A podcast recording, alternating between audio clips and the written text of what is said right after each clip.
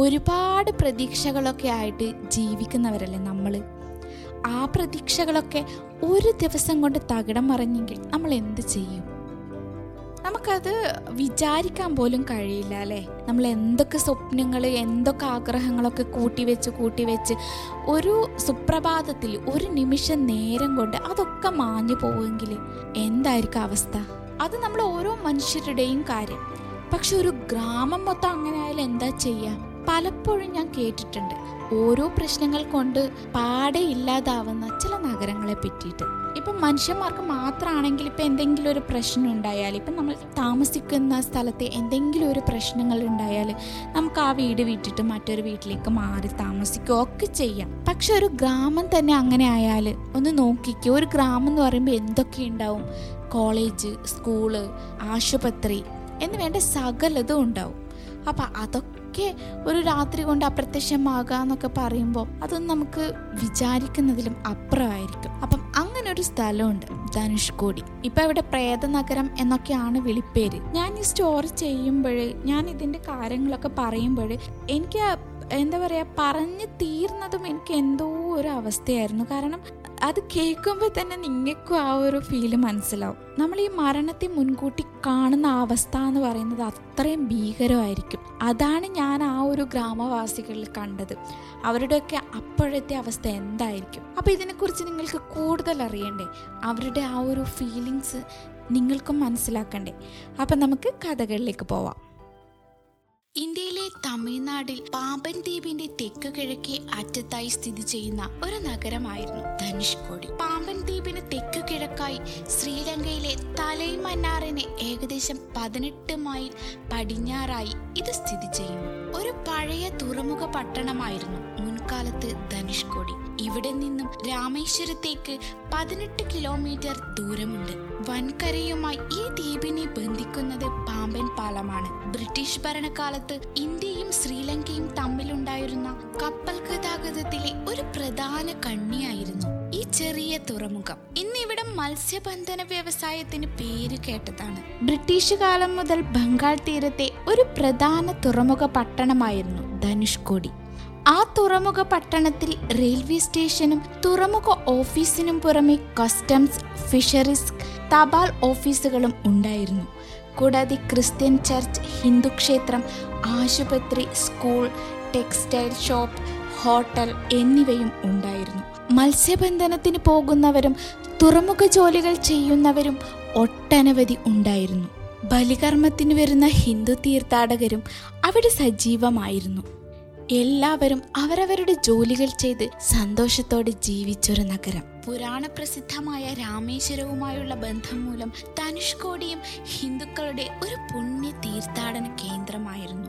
ധനുസിന്റെ അറ്റം എന്നാണ് ധനുഷ്കോടി എന്ന വാക്കിന്റെ അർത്ഥം. രാമൻ സേതുബന്ധനം തീർത്തത് ഇവിടെ നിന്നാണെന്ന് രാമായണം സൂചന നൽകുന്നുണ്ട്. ഹിന്ദു പുരാണ ഇതിഹാസ ഗ്രന്ഥങ്ങൾ പ്രകാരം സീതാദേവിയെ വീണ്ടെടുക്കാൻ ശ്രീരാമൻ ലങ്കയിലേക്ക് സേതുബന്ധനം നടത്തുമ്പോൾ പണി തുടങ്ങാൻ തന്റെ ധനുസ് കൊണ്ട് അടയാളപ്പെടുത്തിയിരുന്നത് ധനുഷ്കോടിയുടെ തെക്കേ അറ്റമായിരുന്നു എന്നാണ് ഐതിഹ്യം. യുദ്ധാനന്തരം തിരികെ വരുമ്പോൾ രാവണന്റെ സഹോദരനും രാമഭക്തനുമായ വിഭീഷണന്റെ അപേക്ഷ പ്രകാരം ഭാരത തീരത്തെ ലങ്കയുമായി ബന്ധിപ്പിക്കുന്ന സേതുവിന്റെ ഒരറ്റം ശ്രീരാമൻ തന്റെ ധനുസിന്റെ അറ്റം കൊണ്ട് മുറിച്ചു കളഞ്ഞു. ലങ്കയിൽ നിന്നും രാക്ഷസന്മാർ തിരികെ ഭാരതത്തിലേക്ക് കടക്കാതിരിക്കുവാൻ വേണ്ടിയായിരുന്നു അത്. പുരാണകാലത്ത് മഹോദധി എന്നറിയപ്പെട്ടിരുന്ന ബംഗാൾ ഉൾക്കടലും രത്നാകരം എന്നറിയപ്പെട്ടിരുന്ന ഹിന്ദു മഹാസമുദ്രവും സംഗമിക്കുന്ന രാമസേതുവിലെ പുണ്യസ്നാനം രാമേശ്വര തീർത്ഥാടനത്തിന്റെ മുന്നോടിയാണ്. ശ്രീരാമൻ നിർമ്മിച്ച രാമസേതുവിന്റെ അവശിഷ്ടം എന്ന് വിശ്വസിക്കപ്പെടുന്ന ഏകദേശം പതിനെട്ട് കിലോമീറ്റർ നീളത്തിൽ ശ്രീലങ്കയോളം എത്തുന്ന പാറക്കെട്ടുകളുടെ ഒരു നിര ധനുഷ്കോടിയിൽ നിന്ന് ആരംഭിക്കുന്നു. ഭാരതത്തിലെ ഹിന്ദു വിശ്വാസപ്രകാരം കാശി തീർത്ഥാടനം പൂർത്തിയാക്കണമെങ്കിൽ രാമേശ്വരം ക്ഷേത്ര ദർശനവും സേതു സ്നാനവും കൂടി പൂർത്തിയാക്കേണ്ടതുണ്ട്. സംസ്കൃതത്തിൽ സേതു എന്ന വാക്ക് പാത, പാലം മുതലായവയെ സൂചിപ്പിക്കുന്നു. ആധുനിക കാലത്ത് സേതു എന്ന വാക്ക് കൂടുതലായും ലങ്കയിലെത്താൻ ശ്രീരാമൻ നിർമ്മിച്ച പാലം എന്നതിനെ സൂചിപ്പിക്കാൻ ഉപയോഗിക്കപ്പെടുന്നു. ആയിരത്തി തൊള്ളായിരത്തി അറുപത്തിനാല് ഡിസംബർ പതിനേഴിന് ആൻഡമാൻ സമുദ്രഭാഗത്ത് ഉണ്ടായ ന്യൂനമർദ്ദം ന്യൂനമർദ്ദത്തെപ്പറ്റി കാലാവസ്ഥാ നിരീക്ഷകർ മുന്നറിയിപ്പ് നൽകിയിരുന്നു. എന്നാൽ തൊട്ടടുത്ത് ഈ ന്യൂനമർദ്ദം അതിശക്തമായ കൊടുങ്കാറ്റായി മാറി പരിണമിച്ചു. അക്കൊല്ലത്തെ ക്രിസ്മസ് ആഘോഷിക്കാനിരിക്കെയാണ് ആ ദുരന്തം ധനുഷ്കോടിയെ തേടിയെത്തിയത്. എല്ലാവരുടെയും സ്വപ്നങ്ങൾക്കുമേലെ ആ കൊടുങ്കാറ്റ് ആഞ്ഞുവീശി.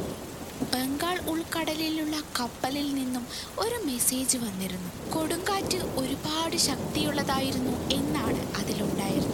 കടലും ആകാശവും ഇരുണ്ടിരുന്നു. അപ്പോഴേക്കും ചുഴലിക്കാറ്റ് രാമേശ്വരത്തെയും സിലോണിനെയും ലക്ഷ്യമാക്കി നീങ്ങിക്കൊണ്ടിരുന്നു. ഒരു പക്ഷേ അവർ ഇത്രയും ഭീകരമായ ഒരന്തരീക്ഷം ഇതുവരെ കണ്ടിട്ടുണ്ടായിരുന്നില്ല. അതുകൊണ്ട് തന്നെ അവർ എല്ലാവരും നന്നായി പേടിച്ചിരുന്നു. ഇതൊന്നും അറിയാതെ മധുരയിൽ നിന്നും നൂറ്റി പതിനഞ്ച് ആൾക്കാരുമായി മധുര ധനുഷ്കോടി പാസഞ്ചർ ട്രെയിൻ ധനുഷ്കോടിയെ ലക്ഷ്യമാക്കി വരുന്നുണ്ടായിരുന്നു. ട്രെയിനിൽ കൂടുതലും വിദ്യാർത്ഥികളായിരുന്നു ഉണ്ടായിരുന്നത്. മധുരയിലും ഇന്ത്യയിലുള്ള മറ്റു കോളേജിലും പോയ വിദ്യാർത്ഥികൾ അവരുടെ ക്രിസ്മസ് അവധിക്കാലം കുടുംബവുമായി ആഘോഷിക്കാൻ വേണ്ടിയുള്ള സന്തോഷയാത്രയിലായിരുന്നു. പക്ഷേ ധനുഷ്കോടിയിലേക്ക് അടുക്കുംതോറും അവരുടെ സന്തോഷമൊക്കെ മാറി ഭയത്തിന്റെ നിഴലിലായിരുന്നു. കാരണം പുറത്തെങ്ങും ഇതുവരെ കണ്ടിട്ടില്ലാത്ത കൂരാക്കൂരിരുട്ട്, നല്ല ശക്തമായ കാറ്റും മഴയും. അങ്ങനെ എല്ലാം കൊണ്ടും ട്രെയിനിൽ ഉണ്ടായിരുന്ന എല്ലാവരും പേടിച്ചു വിറച്ചു. സമയം അർദ്ധരാത്രിയോടടുത്തു. ട്രെയിൻ പാളങ്ങളൊന്നും കൃത്യമായി കാണുന്നില്ലെങ്കിലും ട്രെയിൻ എങ്ങനെയെങ്കിലും ധനുഷ്കോടിയിൽ എത്തിച്ച് തൻ്റെ ഡ്യൂട്ടി തീർക്കാനുള്ള തത്രപ്പാടിൽ പാമ്പൻ പാലത്തിലൂടെ ട്രെയിൻ ശക്തിയായി മുന്നോട്ടോടി. അപ്പോഴാണ് ഒരു വിധിയെന്നോണം ആ പടുകൂറ്റൻ ചുഴലിക്കാറ്റ് വീശിയത്. അതിൻ്റെ ശക്തി പ്രതീക്ഷിച്ചതിലും നൂറ് മടങ്ങ് അധികമായിരുന്നു. അതുകൊണ്ട് തന്നെ പാമ്പൻ പാലം പൊട്ടി വീഴുകയും അതിൻ്റെ കൂടെ തന്നെ ട്രെയിൻ വെള്ളത്തിലേക്ക് മറിഞ്ഞു വീഴുകയും ചെയ്തു. ട്രെയിനിലുള്ള നൂറ്റി പതിനഞ്ച് പേരും അവിടെ തന്നെ മരണപ്പെടുകയും ചെയ്തു. അതേസമയം ധനുഷ്കോടിയിലെ അവസ്ഥയും ഒട്ടും മോശമല്ലായിരുന്നു. മണിക്കൂറിൽ ഇരുന്നൂറ്റി അമ്പത് കിലോമീറ്റർ വേഗതയിലായിരുന്നു ആ കൊടുങ്കാറ്റ് ധനുഷ്കോടിയെ വിഴുങ്ങിയത്. ആ കൊടുങ്കാറ്റ് കടലിലെ തിരമാലകളെ ഏഴ് മീറ്റർ മുകളിൽ ഉയർത്തി ധനുഷ്കോടിയെ വെള്ളത്തിലാഴ്ത്തുകയും ചെയ്തു. അവിടെയുണ്ടായിരുന്ന അമ്പലവും പള്ളിയും റെയിൽവേ സ്റ്റേഷനും ആശുപത്രിയുമെല്ലാം ആ തിരമാലകളിൽ തകർന്നു വീണു. ആയിരത്തി എണ്ണൂറ് പേരുടെ മരണം സ്ഥിരീകരിച്ചു. മൂവായിരത്തിന് മുകളിൽ ആൾക്കാരെ കാണാതായി. ആ ദ്വീപിൽ മൃതദേഹങ്ങൾ കുമിഞ്ഞുകൂടി. ഒരു കൂട്ടക്കരച്ചിൽ തന്നെ അവിടെ ഉയർന്നു. രക്ഷാപ്രവർത്തകർക്ക് പോലും നന്ദി ബുദ്ധിമുട്ടേണ്ടി വന്നു. എന്നാൽ ഈ വൻ ദുരന്തം രാജ്യമറിയാൻ ഒരുപാട് വൈകി. കൃത്യം നാൽപ്പത്തെട്ട് മണിക്കൂറുകൾക്ക് ശേഷം ഡിസംബർ ഇരുപത്തഞ്ചിനായിരുന്നു ധനുഷ്കോടി എന്ന പുണ്യസ്ഥലം മുങ്ങിപ്പോയെന്ന് രാജ്യം അറിയുന്നത് തന്നെ. പാമ്പൻ ദ്വീപിന്റെ കിഴക്ക് തെക്കായി ധനുഷ്കോടിയിൽ ഈ ഒരു ദാരുണ സംഭവം നടക്കുമ്പോൾ ദ്വീപിന്റെ എതിർഭാഗത്ത് പാമ്പൻ പാലവും തകർന്നു വീണു കഴിഞ്ഞിരുന്നു.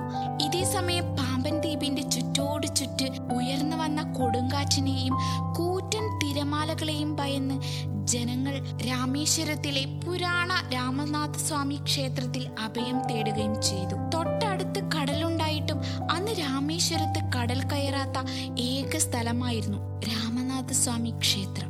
ആ പാതിരാത്രിയിൽ ധനുഷ്കോടിയെ വിഴുങ്ങുന്നതിനും മണിക്കൂറുകൾ മുൻപ് ആ കൊടുങ്കാറ്റ് ശ്രീലങ്കയുടെ വടക്ക് പടിഞ്ഞാറ് പാക് ഉൾക്കടലിലെ ജാഫ്ന ജില്ലയിലെ വാവൂനിയ, തലൈമന്നാർ പട്ടണങ്ങളെ ലങ്ക നാളിതുവരെ കണ്ട ഏറ്റവും വലിയ സൈക്ലോണിലൂടെ കശക്കിയെറിഞ്ഞിരുന്നു. ആ ദുരന്തത്തിന്റെ തീവ്രതയൊന്നും പാമ്പൻ ദ്വീപിലെ സാധാരണ ജനങ്ങൾക്ക് അറിയാനുള്ള ആധുനിക വാർത്താ സങ്കേതങ്ങളൊന്നും അന്ന് നിലവിലുണ്ടായിരുന്നില്ല. ആ കൊടുങ്കാറ്റിനെ കുറിച്ച് ബംഗാൾ സമുദ്രത്തിൽ സഞ്ചരിച്ചിരുന്ന കപ്പലുകൾ ധനുഷ്കോടി തുറമുഖത്തിന് കൊടുത്തിരിക്കാവുന്ന റേഡിയോ സന്ദേശങ്ങൾ മാത്രമായിരിക്കാം ആകെക്കൂടി ദ്വീപിൽ ലഭ്യമായിട്ടുള്ള വാർത്തകളും. അതുകൊണ്ട് തന്നെ അത്രയ്ക്കൊന്നും മുൻകരുതലുകളും ആരും എടുത്തിരുന്നില്ല. അന്ന് ആ വലിയ ദുരന്തത്തിൽ നിന്നും രക്ഷപ്പെട്ടത് വിരലിൽ എണ്ണാവുന്നത്രയും ആളുകളായിരുന്നു. അവിടെയുണ്ടായിരുന്ന ഈ ദുരന്തത്തിന് ശേഷം ഇക്കാലം അത്രയും ഇന്ത്യൻ ഗവൺമെന്റ് ധനുഷ്കോടിയെ മനുഷ്യവാസയോഗ്യമല്ലാത്ത സ്ഥലമായിട്ടാണ് കണ്ടിരുന്നതെങ്കിലും ആ ദുരന്തഭൂമിയെ കാണാൻ ധാരാളം ടൂറിസ്റ്റുകൾ എത്തുന്നുവെന്നതാണ് ധനുഷ്കോടിയുടെ പ്രാധാന്യം. ഇപ്പോഴും ധനുഷ്കോടി സന്ദർശിച്ചാൽ ആ പഴയ ധനുഷ്കോടിയിലെ അവശിഷ്ടങ്ങൾ നമുക്ക് കാണാൻ കഴിയും. എന്നിരുന്നാലും രാത്രികാലങ്ങളിൽ ഇപ്പോഴും ആൾക്കാർക്ക് അവിടം സന്ദർശിക്കാൻ ഇത്തിരി ഭയമുണ്ടാകും. കാരണം അത്രയ്ക്ക് ഭീകരമായ കാരണമായി മരണപ്പെട്ടവരുടെ ആത്മാക്കൾ അവിടെ അലഞ്ഞു തിരിഞ്ഞു നടക്കുന്നുണ്ടെന്നാണ് മറ്റൊരു വിശ്വാസവും. ലോകത്തിലുള്ള പല പ്രേത നഗരങ്ങളുടെ പട്ടികയിലേക്ക് ധനുഷ്കോടിയും അങ്ങനെ ചേർക്കപ്പെട്ടു. പൂർവികരുടെ മരണത്തിന്റെ ദുഃഖം പേറി ഇപ്പോഴും പുതുതലമുറയിലെ കുറച്ചു പേർ തങ്ങളുടെ ദിവസങ്ങൾ തള്ളി നീക്കാൻ വരുമാനത്തിനായി ടൂറിസ്റ്റുകൾക്ക് വഴികാട്ടിയായും നടക്കുന്നു. കടലിൽ നിന്നും അടിയുന്ന വിവിധ തരത്തിലുള്ള ശംഖുകൾ വിറ്റും അവർ ഉപജീവന മാർഗത്തിനുള്ള വഴിയും കണ്ടെത്തുന്നു. ആളും ആരവങ്ങളുമില്ലാത്ത ധനുഷ്കോടിയിലെ ദ്രവിച്ച കെട്ടിടങ്ങൾക്കും പറയാനുണ്ടാകും കുറെ തകർന്നടിഞ്ഞ സ്വപ്നങ്ങൾ.